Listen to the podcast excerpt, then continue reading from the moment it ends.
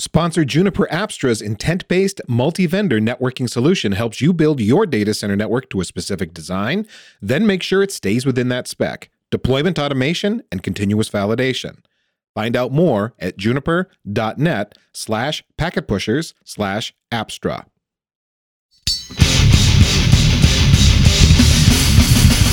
Welcome to Day 2 Cloud, and boy, howdy, have I got an amazing show for you today. And I say I because it's just me, it's just Ned. I'm riding solo. Ethan had some things going on. I'm like, you know what? I got this. I can handle this. You know why? Because I'm super pumped to talk to today's guest. Her name is Kyler Middleton, and she is the principal DevOps network architect at Veradigm. And she's going to be talking about building builders with Azure DevOps pipelines. We've got some Terraform in there, and we get into the nitty gritty. So if you're looking for a fun technical episode where we go way deep on some technology, this is the one for you. So stay tuned for this episode with Kyler Middleton. Well, Kyler, welcome to Day 2 Cloud. Now, your title, you're a principal DevOps network architect, which sounds like at least three different jobs to me. So uh, tell me what's going on with that title and what you do. Absolutely. They wouldn't let me put any other job titles in there or it'd have been even longer. It, so my background is is network engineering and I came into this as a network engineer and then they said, "Hey, we're going to the cloud. You better figure it out." So I dove into that. and I I'm at a highly DevOps automated shop in terms of like uh, CloudForm and Terraform and infrastructure as code and automation and uh, just culturally DevOps. I'd love to talk more about that. And so I just kept tacking them on, you know, put another job into that job title. Yeah. Uh, and in my experience, DevOps is everything. You know, you're the bridge between all the different specialties. So uh, I find it a lot of fun to talk to everybody and breathe a bridge to everything.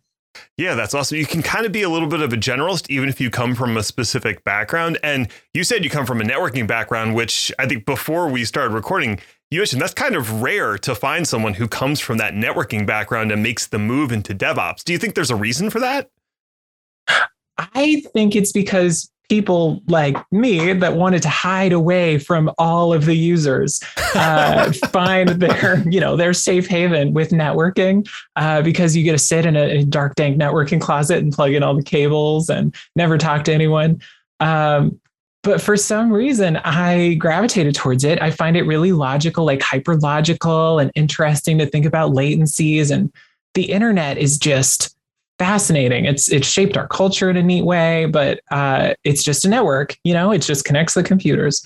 Uh, so I was just curious about it and learned it and dove in. And uh, why uh, networking people don't tend towards DevOps, I have no idea. Uh, there's a lot of software engineering that comes into it, and that was sure hard to pick up coming from an infrastructure background. Mm-hmm. Uh, that's the hardest part. Um, but I'm uh, incredibly social for you know all of the roles I've ever had, which really helps. I think I, I can just attach to you and and, and cling on and learn anything from you, like sponge wise. So that's the goal of all of this. Um, that totally makes sense to me. I think it definitely takes a certain type of personality to move from your vertical where you feel comfortable out to this you know crazy world where you're getting asked to learn about development. And a, a big part of that is learning how to automate things which i guess like in networking automation almost feels like it's a few years behind. Can, can you tell me a little bit about what your automation journey looked like? Yeah absolutely when I uh, a couple of years ago, I was a strong network engineer. I, am not uh, Ethan level, you know, but doing great. I I own my own consulting gig uh, and was just bouncing around, traveling full time, making great money, and hardly ever seeing my partner, which was a little sad, mm, but doing yeah. great network wise. And as you read in the industry and you meet people, you see the writing on the wall. Cloud is coming. Cloud is everything. And when cloud is dominant and becomes, and it eats the world, you know, we're not going to have data centers. We're going to have data center or a couple. You know, it's going to be Azure and uh, Microsoft uh, and AWS, yeah. and that's it. You know, and there's not going to be your your data centers. There's just you know your Wi-Fi access point, and that's it. So uh, I find it very compelling in an existential sense that I learn automation and I learn DevOps and I learn cloud because that's all there's going to be in a couple of years. And maybe that's a little bit of exaggeration. I can be dramatic if you don't hear that in my voice, but I, I, think that's what's coming. So that's what I try to teach people is uh, learn your vertical, be excellent at it because it's it's foundational um, knowledge that you can piece together to learn other things, other verticals, or and be the bridge uh, of DevOps. But you need to learn cloud. You need to learn automation. It's coming. It's going to eat your specialty. So get ready. Wow. Yeah. And you you mentioned teaching, and you like like me are a Pluralsight author. So it seems like you like to do more than just a little bit of teaching, right? I do. I uh, it's it's sort of my hobby in a sense. I would do it for free, so it's I've found Shh, a great don't tell hobby. Anybody. so I I love it. the The role that I'm in now, which I think we'll get into a little bit more later, is uh, cloud platform ownership, and I I get to just be the expert of cloud and of automation and of platform and tooling and I uh, don't solve my own problems. I solve everybody else's problems, which uh, it's sure easier to teach everybody around me to fish than it is to fish for everybody. so I just end up training everybody to do my job. And I love that. I, I don't see any uh, problem in terms of I, I, use this analogy a lot of uh, kingdom building or moat mm. building around your specialty. Yeah. You never let anybody in, you can't get fired, right? But the business is moving, the industry is moving all the time. And if you're sitting still, you're getting left behind. So you have a great job security for a while. yeah. Well, so, you, you build yeah. a castle, you build a moat sure you've kept other people out, but then you've also kept yourself in. You've bricked yourself Absolutely. into this castle. And then when things move on, you can't go with them. You you've had this this structure you can't move. So that's wow. That's that. I like that way uh, of thinking about it. Now you mentioned your role and teaching people to fish. I think that's a huge point. I definitely want to hammer on is you have all these other groups that were relying on you to provide a platform, and mm-hmm. you don't want to be overwhelmed by all of them asking you to do stuff. So you have to figure out how do I teach them to help themselves? How do I build a platform that self-service? And and to that end, uh, you created a presentation. Uh, I guess it was an internal presentation initially called Terraform mm-hmm. to deploy container-driven builders in Azure DevOps. Which, wow, that's a title. Um, mm-hmm. And then you shared it with the world, which is awesome. So. Uh, with that title, you're going to have to break that down for me a little bit. What is going on in this presentation? You can tell with job titles or presentation titles, I like to just keep adding things on and build this constellation of cool stuff.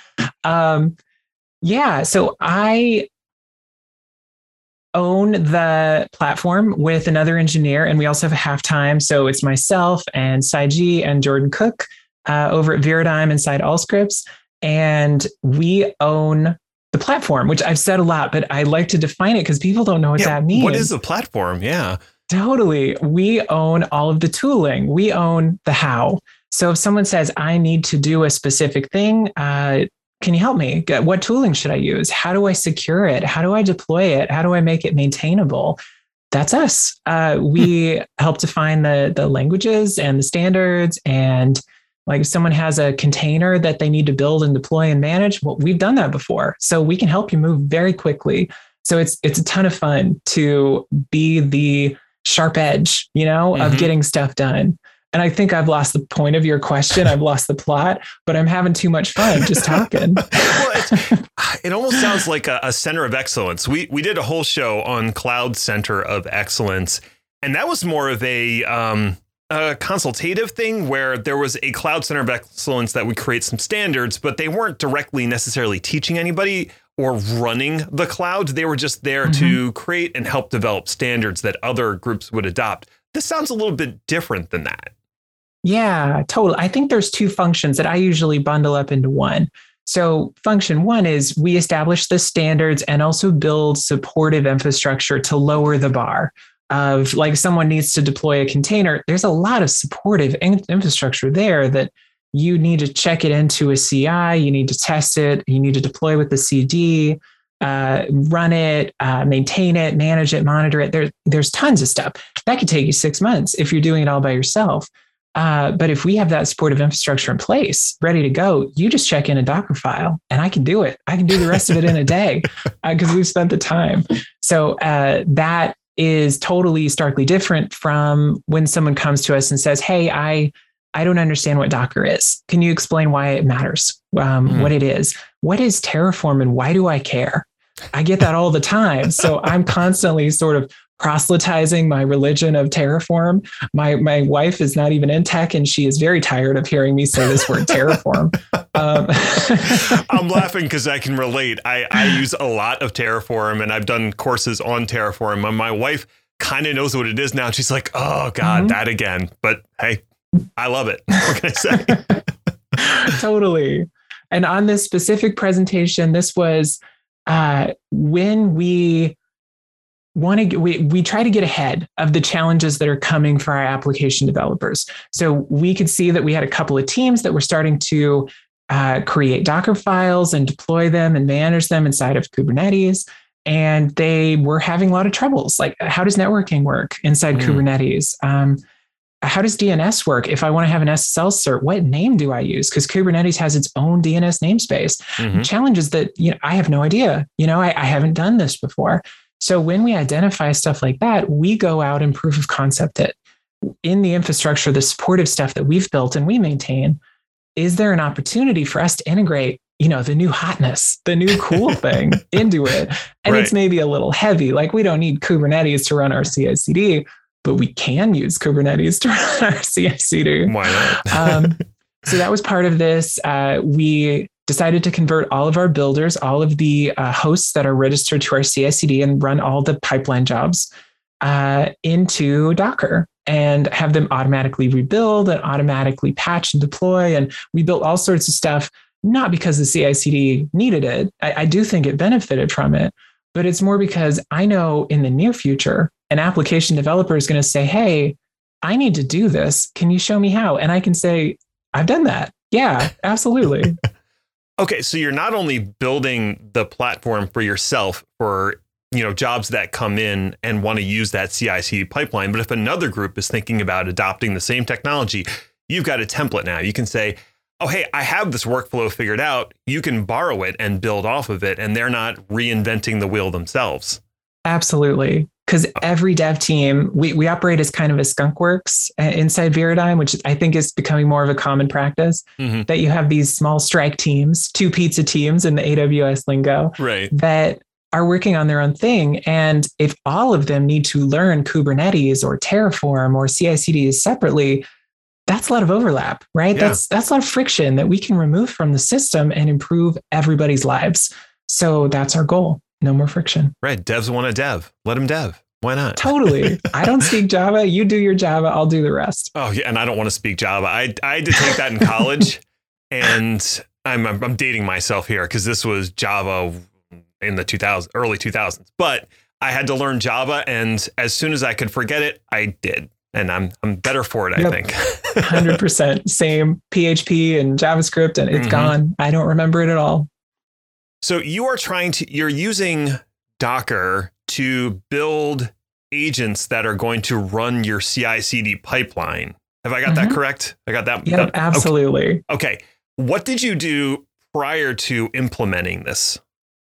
Totally. So we did the MVP, the the very easy, and some of your listeners are going to cringe, I think, because this is not a good solution, which is why we iterated on it we started with just simple EC2 or virtual machine instances in AWS or Azure uh, that are long lived. They're just you know simple machines that you would install mm-hmm. Windows or Linux, and you put this little implant on it that registers it to your CI/CD in a pool, and they take jobs, and they're long lived. So they receive a job and they run it, and they just continue going on, and they get the next job and they they run it, uh, which works great except we have a lot of different teams that need a lot of different things like different versions of java different versions of all sorts of tooling mm-hmm. and you know devs are going to find a way they are ingenious at finding a way so if the wrong version of java is on our builders they'll add a step to their pipeline to install their version of java uh, mm. which works great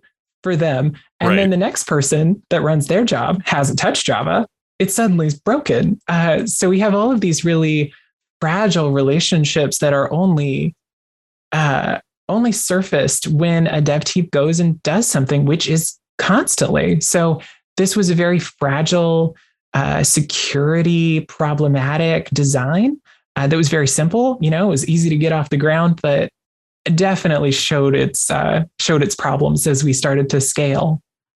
Gotcha. Okay, so you your builders are they're just virtual machines, like you said, or EC2 mm-hmm. instances, and they are mm-hmm. hooked into, I believe you're using Azure DevOps pipelines to run mm-hmm. your CI CD pipeline. So yep. when a pipeline kicks off, it needs to go run somewhere. And I know mm-hmm. Microsoft provides hosted agents. You didn't want to use those. You wanted to use your own self hosted agents. So you install the agent software on a virtual machine and it mm-hmm. dials back to Azure DevOps and says, Hey, I'm here. I can run a job. But yep, absolutely. It sounds like the problem is when uh, as you expressed it, when one person goes and runs their build, and maybe they're using Maven or whatever to to build their application, and they want, and it's a Java application, they need a specific version, and then the next person mm-hmm. needs a different version. So you've got that detritus laying around your image, but you also uh, you mentioned a security issue. So what was the security issue that you were seeing with this long-lived runner host that you had going? Absolutely, and this is systemically a problem with Azure DevOps. Maybe if there's any Microsoft engineers out there that want to fix this, please do. Uh, what we noticed was when we would run a job, uh, a lot of these CI/CD jobs need access to secure files, secure variables, or uh, SSH keys or private keys. They download sure. all sorts of stuff to do their jobs.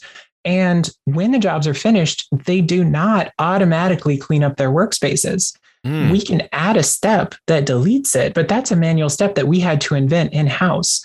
Uh, and the problem with that is these builders are long lived and their workspaces are long lived. So if someone submits a malicious job that uploads that workspace to you know a third party or their uh, own their own dropbox right. they're getting all of the staged secure files for however long that builder's workspace has been active, which for our old model was months or years. That's that's a lot of data. And in a in a regulated environment like we're in healthcare, that's very scary. That's a very poor security practice.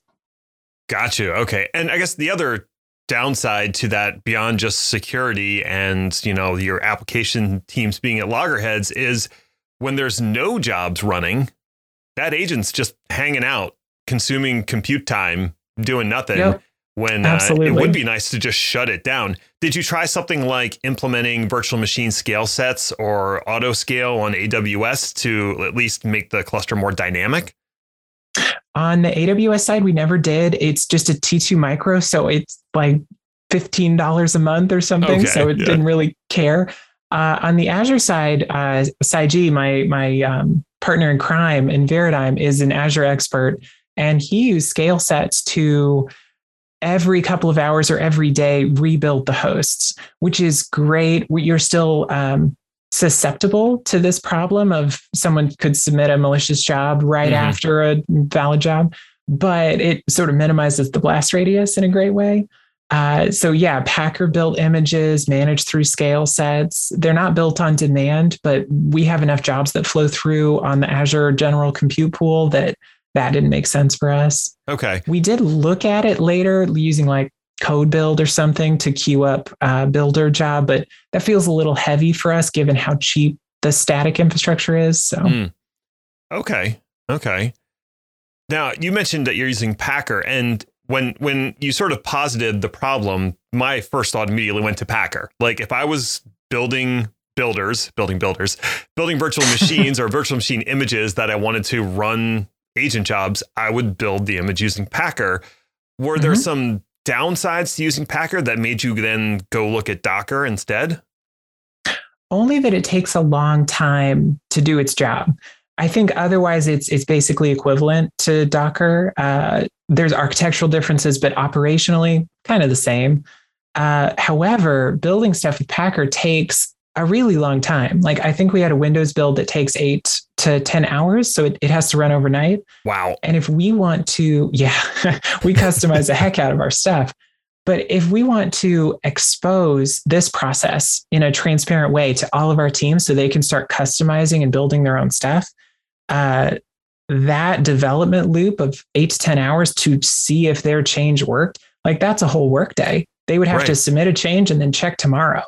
Uh, whereas with Docker, it can be, you know, it could be hours, but generally it's minutes to see whether their thing worked. And so that development cycle being that much shorter is a huge win for us. I interrupt this podcast conversation and possibly myself to explain who the heck sponsor Apstra is. In a nutshell, multi vendor network automation plus continuous validation. And I stress multi vendor because if you've been paying attention to acquisition news, you know that Apstra was bought by Juniper a while back. So you might be thinking you don't care about Apstra unless you're a Juniper shop. And that is just not true. Apstra can handle data center network automation across a spectrum of vendors. So, what do we mean by data center automation anyway? We mean that you design the DC network to meet some business requirements you have, and you do that within the Apstra interface, and let's say it's leaf spine with EVPN. Apstra's got access to the network devices themselves, and it takes your intent to create that leaf spine physical network with an EVPN overlay and configures it for you. I mean, Apstra can't plug the cables in for you, right? You still have to do that bit. But Apstra can tell you when the cabling is out of whack, whether that's during the day zero build out phase or the day two, hey, it looks like an optic failed phase. And that's sort of the point here.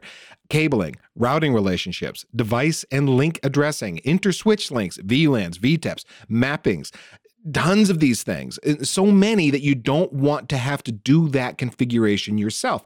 It seems fun until you're actually building it, and then you realize it's totally not fun. You want software to stand up the data center fabric for you. Software's not going to fat finger an address. Software's not going to forget to update BGP policy. Software, software loves you. Right, okay. Not all software loves you, but Apstra software does, so much so that it not only helps get that fabric built, but keeps it built the way you intended. Something goes out of spec, Apstra will enforce your intent, which should help you reduce security vulnerabilities, by the way, and alert you to the bits that need a human's attention. Apstra claims up to 80% improvements in operational efficiency, 70% improvements in mean time to resolution, and 90% improvements in time to deliver. And that is a lot of love. Find out more at juniper.net slash packet pushers slash Apstra. If you're a data center network engineer, this is worth your investigation. Once more, that's juniper.net slash packet pushers slash Apstra. And if you talk to your Juniper rep about Apstra, make sure to tell them you heard about them on Packet Pushers. Juniper.net slash packet pushers slash Apstra. And now back to the podcast. Now, one thing that you mentioned, and this is something I haven't really heard very often, is Windows and containers, like in the same sentence. Like you're you're really legitimately using Windows containers. So tell me what that's like. Absolutely. And what it is like is painful. So when we first started, we were so naive and we just thought this must be a problem that's solved. You know, the new Microsoft, the cloud friendly, Docker friendly, .NET ported uh, Microsoft, surely they have put Windows on Docker. Uh, kind of, it sort of runs. Uh, our idea was that we would get rid of all of our, our thick Packer built hosts right away, like Mhm. really quickly, replace them all with Docker, blaze the trail for everyone else. And Windows, we are running into so many issues as we do that. I, I think we are still progressing, but it's very slow. Where some of these tools like .NET builds require a certain Visual Studio code to be installed or a certain Visual Studio. And there aren't command line installs of those tools because why would you have a command line install of an IDE? um, so we are just Frankensteining the heck out of it. And it's working, but it's very slow. And sometimes we need to look to third party tools, but we have to be very careful and cautious around those. Again, just regulated environment. Mhm. So if it's going to be touching any kind of healthcare data, we need to know the origin of all that code. So slow and steady. Uh, but we're working towards it. I, I swear, Sai at some point is going to be on this same podcast and he's going to talk about his great new Windows containers. I, I will take him up on that because I, I've legitimately been looking for a use case for Windows containers for quite some time because I'm like, why would you do it? Like, if you're going to make the jump to containers, why not just use, you know, .NET Core and Linux and call it a day? But um, this is a legitimate use. I want to use containers as my build host, and Mhm. some of my builds need Windows. So, okay. Yep. Wow, we found it. We found the one use case. we think it makes tons of sense in in context, but operationally, it has been so painful to do. And even just Docker in in general, we've run into so many issues, like our um, our nesting doll problem, where we converted all our builders to Docker, and you know we opened the champagne and we celebrated, and then we tried to build the Docker image on them, and Docker can't build Docker. And so we were immediately stymied that, like, oh, well, good job. You have blocked your build process totally. Uh, so we reached like surely someone has solved this. I, I say that a lot because I feel like maybe we are on the cutting edge. I, I don't think that we are. I don't frame myself that way, but we keep running into issues that others haven't solved yet. Uh, so GitHub, Azure DevOps, they use Packer built runners for all of their hosted running. Uh, and surely it would be a lot cheaper to use Docker, like share the kernel. They're much more lightweight, they're quicker. Um, but people got to build Docker, you know? So yeah. I think uh, that's probably one of the major components, major reasons that they have not converted to Docker built runners. So I think we're, that, we're striving. That gets into the next thing that I was going to ask about, actually, which is your build process for your builders. Because it sounds like we got mm-hmm. two different things going here. We've got the process by which we create the builders, and that mm-hmm. could be one pipeline. And then you have the actual pipelines that are running using those builders. So making the builders where are the agents that are making the builders it, it sounds like you can't like you have the nesting doll problem so what is that what does that process that pipeline look like that builds the builders totally great question it was going to be the same it was going to be the same host we would have the agent build the next iteration and then deploy the new agents and you know on paper that's perfect. That looks right. great. But in reality, Docker can't build Docker. So we have been using the public builders to build the builder image, to build the, the Docker container image, and okay. then deploy it privately to run all the rest of our jobs. And that's been okay. Mm-hmm. Uh, that's definitely sort of a, a liminal state where we don't want to live forever. So we are potentially the, the primary reason for that is caching, which when you're using these public builders, you have none uh, in terms of the Docker build process. So our right. builds take hours instead of minutes uh, for the Windows side, at least. Uh, right. So we're thinking of using a Packer built auto scale group, going back to the beginning back, to build yeah. our filter images. So it's all a loop, is the bottom line of this talk. It's all a loop. right. But that, that's a specific use case that you can handle with those Packer build images. And then everything mm-hmm. else yep. can use the builders that are spawned by by this pipeline. I, I didn't Absolutely. think about the caching problem because when you said hosted instances, I was like, oh, that's great. You're just leveraging instances that are available and out there, and you can put everything in, you know, Azure Key Vault to keep all the secret stuff off of the host and just pass it through mm-hmm. environment variables. So you know, and then you put the artifact in Azure Container Registry or whatever in a private registry, mm-hmm. so you don't have to worry about that. Yep. Um, and maybe I'm ticking some boxes that you already know, but this is I'm, I'm building this out in my head a little bit. But yeah, then you get into I need to pull a Windows image to build off of, and that thing is probably a gig and a half at least. Yep, it's bulky. Ooh. That Windows kernel is just bulky.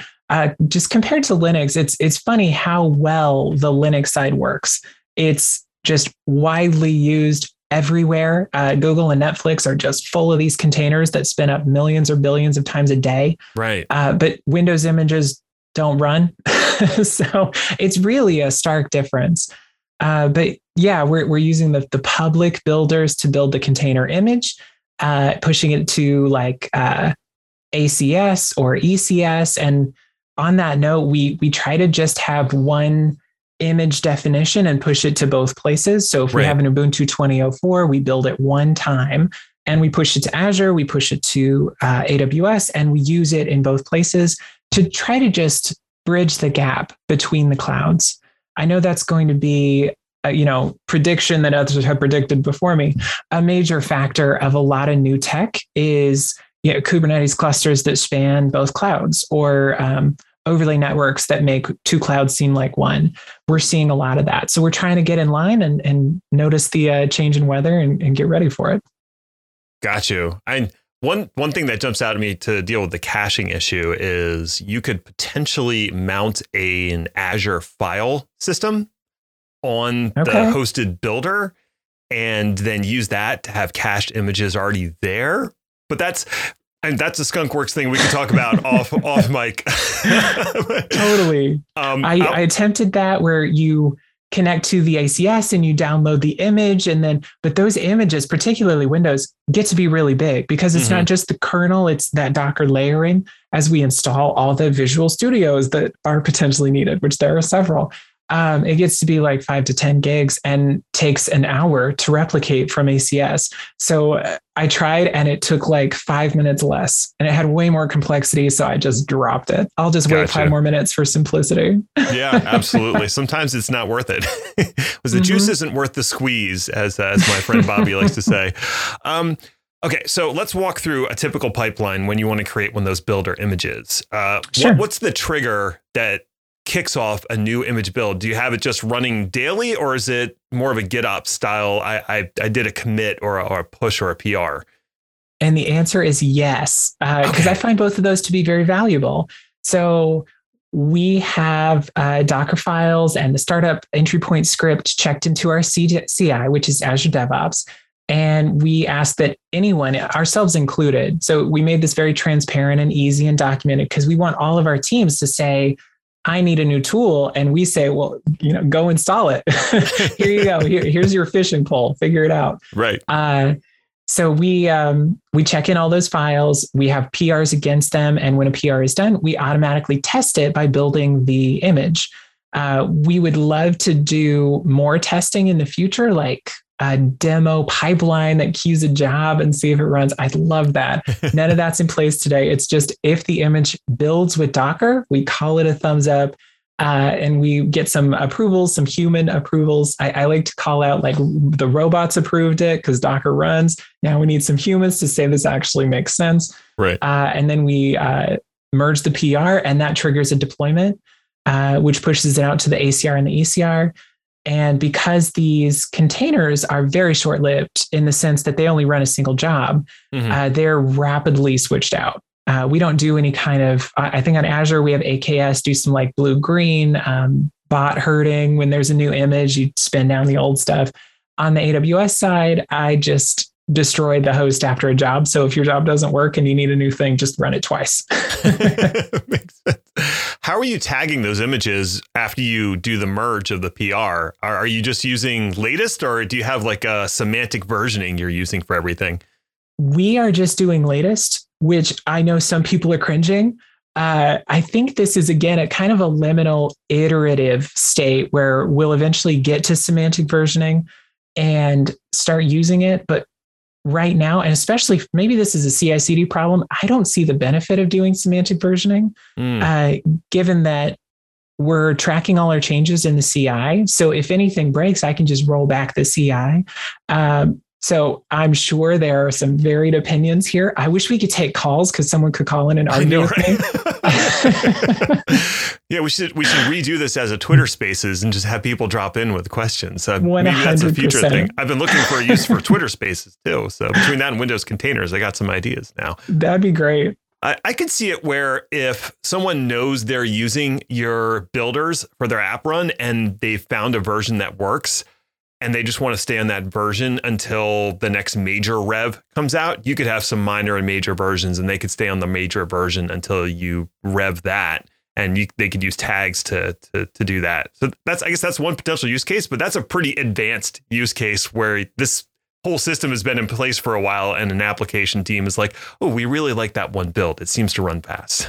Absolutely. 30 seconds in, I think you've converted me. That's a great use case. Absolutely. Yeah, look at that. All right. so I think I, I, have a pretty good idea of the the building the builders pipeline. But mm-hmm. your talk has Terraform in it. And so far we've been talking about Docker, we've been talking about Azure DevOps. We haven't mentioned mm-hmm. Terraform at all. How is Terraform being used in this whole process? For sure. So I am an AWS guru. I, I think, like you as well, I, I love my AWS. uh, so in order to deploy the ECS uh, and the ECR, so like the the registry where we store the image and the ECS that runs it as a service, mm-hmm. um, as well as all of the IAM policy, and there is a significant amount. Uh, we use Terraform. I've built uh, generalized Terraform modules that do all of it. Uh, I think when I gave my talk, I shortened 250 lines of configuration down to like 17 uh, lines when you call the module. So Wow. much simpler for when people call it. Right. Um, and a lot of that security is just because it's multi-account. Uh, our environment, like a lot of AWS environments, scales horizontally rather than vertically. So we have many AWS accounts, Mhm. and uh, they're all little islands, which is so. It's very different from Azure. I'm I'm having trouble learning Azure because it's in, you know it's implicitly federated. It's the security just works.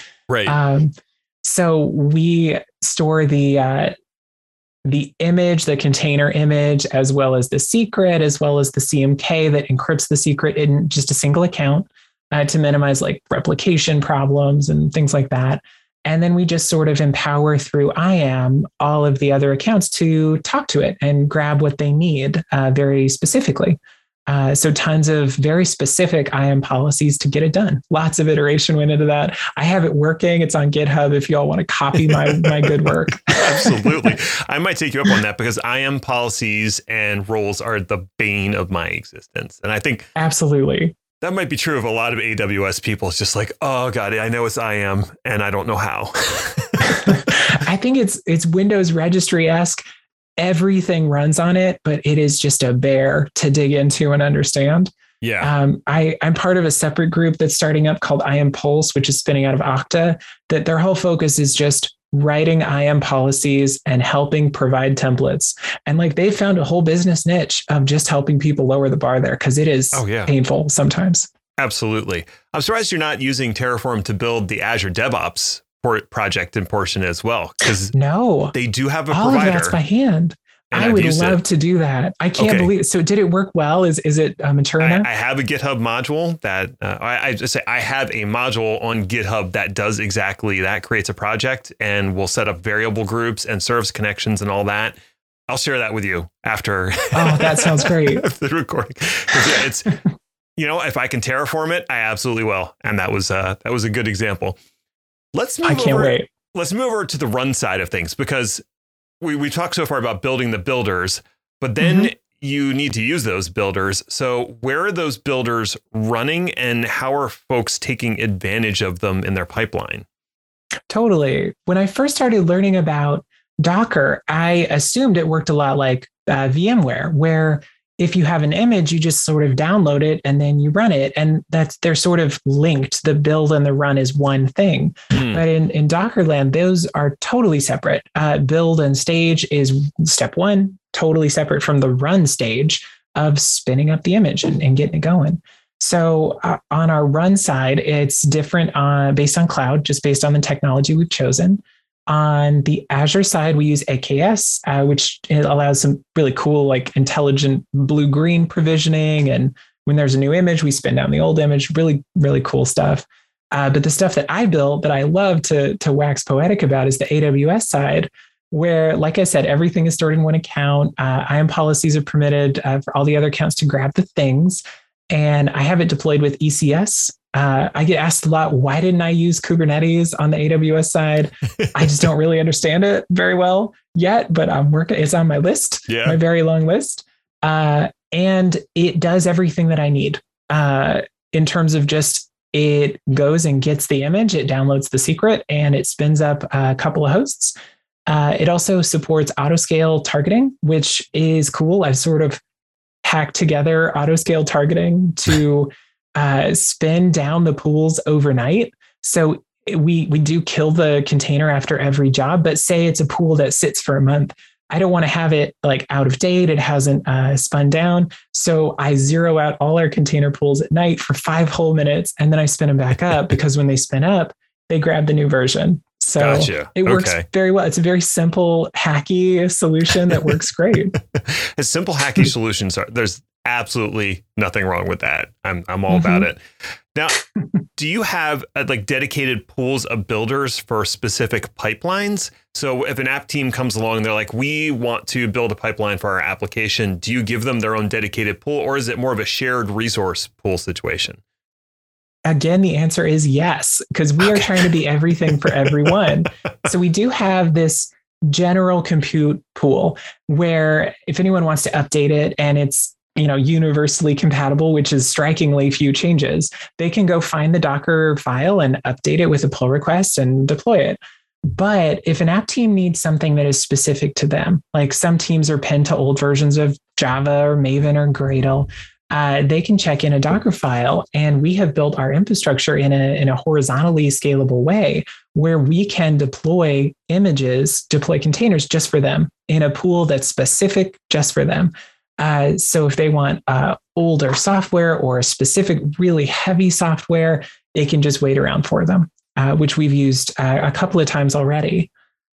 Okay. That's the goal is it, we have the, the golden master pool that's ready for you. But if they have a specific need, that we can do that too. Just give us a Docker file and we'll do the rest. Okay.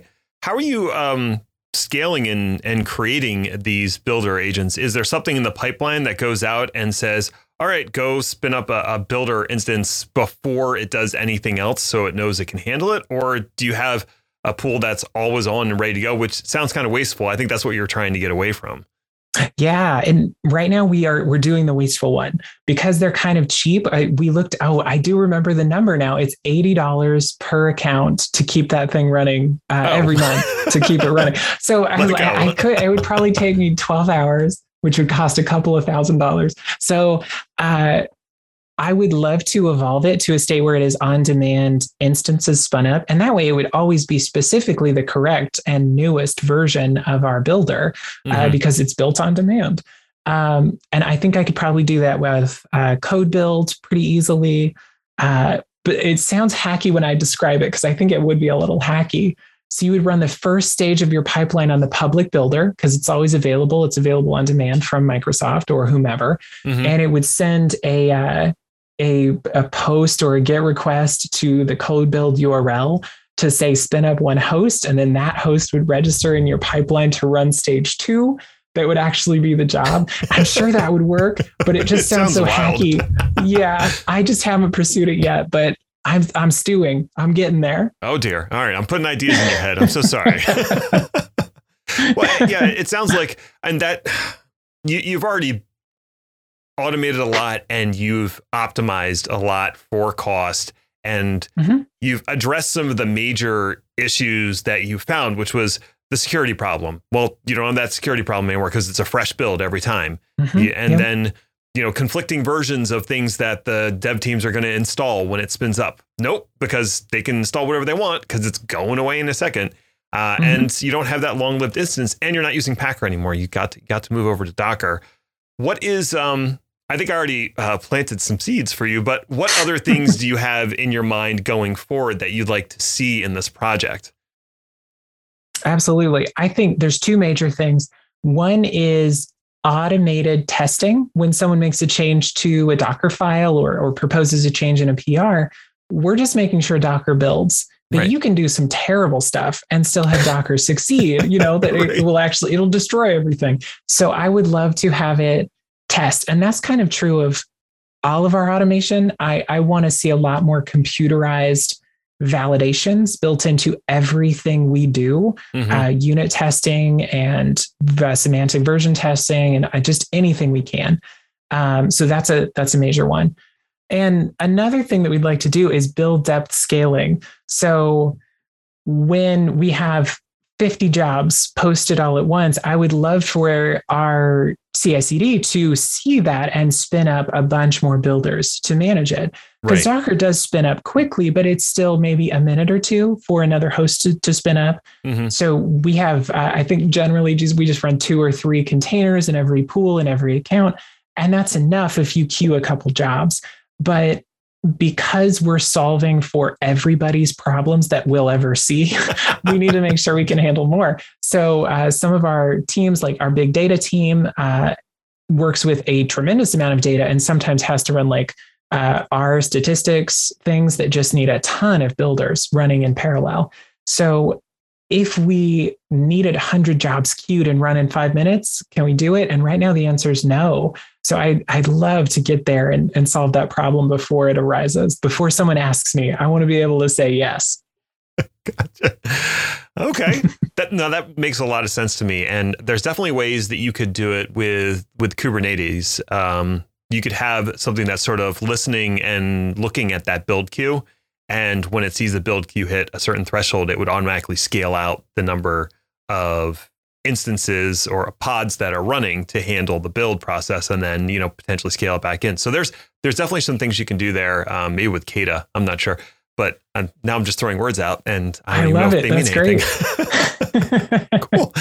Well I, this is fascinating and we could probably talk about this for another two hours but sadly Mhm. we are coming towards the end of the ride. So if you had a few key takeaways for folks out there, some things that they could maybe put into action or or chew on uh, as they're wrapping up the episode, uh, what what are some big takeaways for you?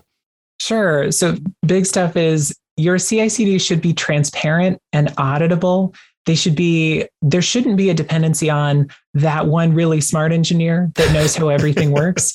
You know, the Brent of the Phoenix project, Mm-hmm. you should embed that knowledge procedurally, process wise, engineering wise into your tooling so that anyone can access it. And that democratizes everything that empowers your whole team.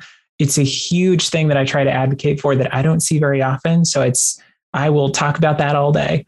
Uh, Docker, Terraform, other tools that convert sort of human readable language into infrastructure and into processes are just super powerful. And if you're not using them, you should be. Uh, and if you are using them, good for you and keep developing, keep advocating because we need to see it. It helps people learn and it helps more people get into these industries and do really well. And uh, number three is is just standard technologies like you'll see Docker, you'll see overlay networking start to become much more prevalent that that syncs and ties clouds together. Look towards those technologies because that is what I see coming down the pipe and what I think will become very influential in the next five to ten years. Awesome. We will include links to your presentation and a bunch of other things that you've you've thrown in the show notes. We're definitely going to include those if listeners want to know more. Are are you a social person, Kyler? Is there somewhere people can follow you either on Twitter or LinkedIn? Absolutely. So I I am on LinkedIn. I'm very active. Uh, just slash Kyler Middleton. There's not very many Kyler Middletons in the world uh, with the K like kangaroo, so you can find me. And I'm also uh, KyMidd on Twitter and on Medium, easy to find, and KylerMiddleton.com. Come and check it out. Excellent. Thank you so much, Kyler, for being a guest today on Day 2 Cloud. And hey, listener out there, virtual high fives to you for tuning in. If you have suggestions for future shows, we would love to hear them. If you built some crazy contraption or have a post that has way too many words in it, we want to hear about that post and maybe talk to you. So hit us up on Twitter. It's at Day 2 Cloud Show, or you can fill out the form on my fancy website, nedinthecloud.com. Bit of housekeeping here. Did you know that Packet Pushers has a weekly newsletter? It's called Human Infrastructure Magazine, and it is loaded with the best stuff we found on the internet, plus our own feature articles and commentary. It is free and it does not suck. You can get the next issue at packetpushers.net slash newsletter. Until next time, just remember, cloud is what happens while IT is making other plans.